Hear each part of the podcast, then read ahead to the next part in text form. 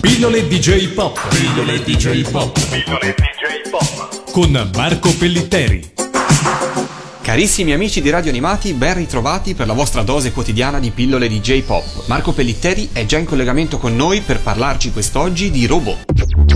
Che differenze ci sono fra il mondo dei robot giapponese e il mondo dei robot occidentale? Beh, innanzitutto c'è da dire che la storia della robotica, chiamiamola così usando il termine coniato dal famoso scrittore russo-americano Isaac Asimov, la robotica parte da lontano, parte da prima ancora della tecnologia contemporanea. Infatti l'idea di creare o la vita artificiale oppure eh, una imitazione dell'uomo dal punto di vista meccanico eh, nasce sia in Oriente sia in Occidente molti secoli fa. Eh, però diciamo che per semplificare il discorso e per eh, essere attuali eh, potremmo partire senza troppi scrupoli dal Novecento, perché è anche nel Novecento che si sviluppa il fumetto sia in Occidente sia in Giappone e con esso poi anche l'animazione. Diciamo che in Occidente il robot, perché noi diciamo robot, eh, a me piace anche la parola robot alla francese, però eh, si dovrebbe dire in teoria robot. Ehm, robot il robot in, in Occidente è il frutto della grande esplosione tecnologica della seconda rivoluzione industriale e, e di quella grande rivoluzione economica e produttiva che è stato il Fordismo negli Stati Uniti con le prime catene di montaggio, laddove in Giappone le catene di montaggio con le macchine industriali, quindi con i primi veri e propri robot che eh, coadiuvavano o erano determinanti nella produzione dell'automobile, per esempio degli elettrodomestici. Eh, in, in, Giappone eh, si è avuto un, altro fenomeno simile al Fordismo, ma più sofisticato, che è quello del Toyotismo, eh, ovvero la catena di montaggio alla Toyota piuttosto che alla Ford, dove gli operai avevano fin dagli anni 60 una grandissima dimestichezza con le macchine e soprattutto avevano la possibilità di cambiare particolari della sequenza eh, della catena di montaggio, laddove invece gli operai occidentali non hanno eh, questa facoltà di giudizio, ma lì il compito spetta soltanto ai capi, agli ingegneri, eccetera. Perché dico questo? Perché in Giappone, paradossalmente, il rapporto eh, degli operai con le macchine è molto più viscerale, molto più intimo, diciamo così, che eh, il rapporto degli operai occidentali con i vari eh, robot di montaggio. Tanto che in Giappone eh, i robot delle catene di montaggio fino agli anni 60 venivano battezzati con un nome, un nome femminile peraltro.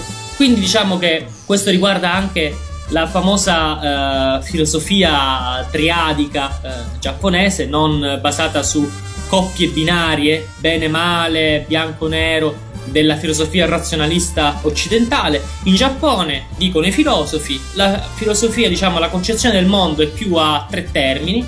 E nel caso delle, delle macchine, dei robot e degli uomini sono questi i tre termini. Ci sono da una parte gli uomini, dall'altra parte le macchine inanimate, diciamo così, e nel mezzo ci stanno i robot. Capitan Jet è un ragazzo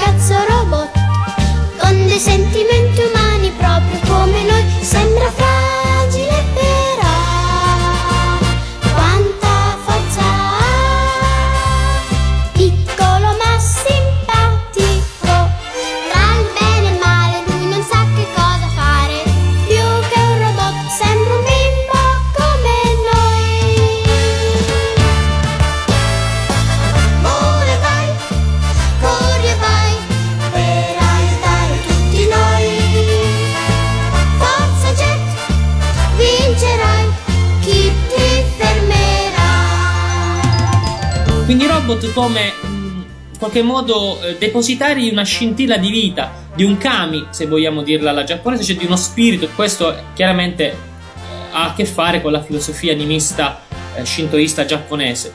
Eh, in Occidente invece il robot è palesemente inanimato e quanto più si avvicina nelle movenze, nelle fattezze e nel comportamento all'uomo, tanto più risulta perturbante. Questo lo diceva Jean eh, Baudrillard in una bellissima sua opera, in un, eh, in un libretto che si chiama Il sistema degli oggetti. Eh, facciamo un paragone molto facile.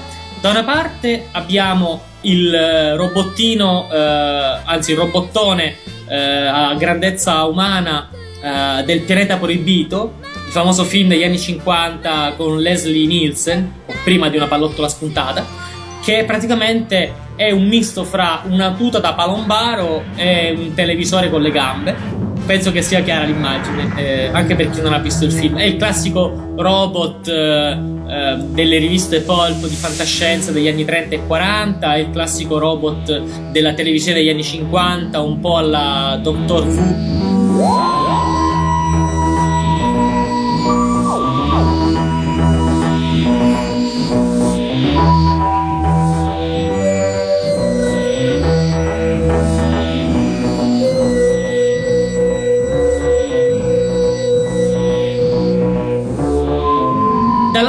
Parte, negli stessi anni noi abbiamo Osamu Tezuka che fa Astro Boy nel 1951-52. È un robot che è già un essere umano in sostanza perché anela all'umanità e se una persona anela all'umanità già nel fatto di anelare all'umanità evidentemente è umano però è meccanico quindi c'è ancora questo rapporto eh, così viscerale tra la tecnologia tra il, il metallo tra i circuiti e eh, la carne, intesa in questo caso in maniera più filosofica come anima, no? Ecco, questa è la fondamentale differenza che c'è eh, nel dopoguerra tra la robotica, tra l'idea del robot in Occidente e l'idea del robot in Oriente, in particolare eh, nell'avamposto più occidentale, se vogliamo, dell'Oriente che è il Giappone.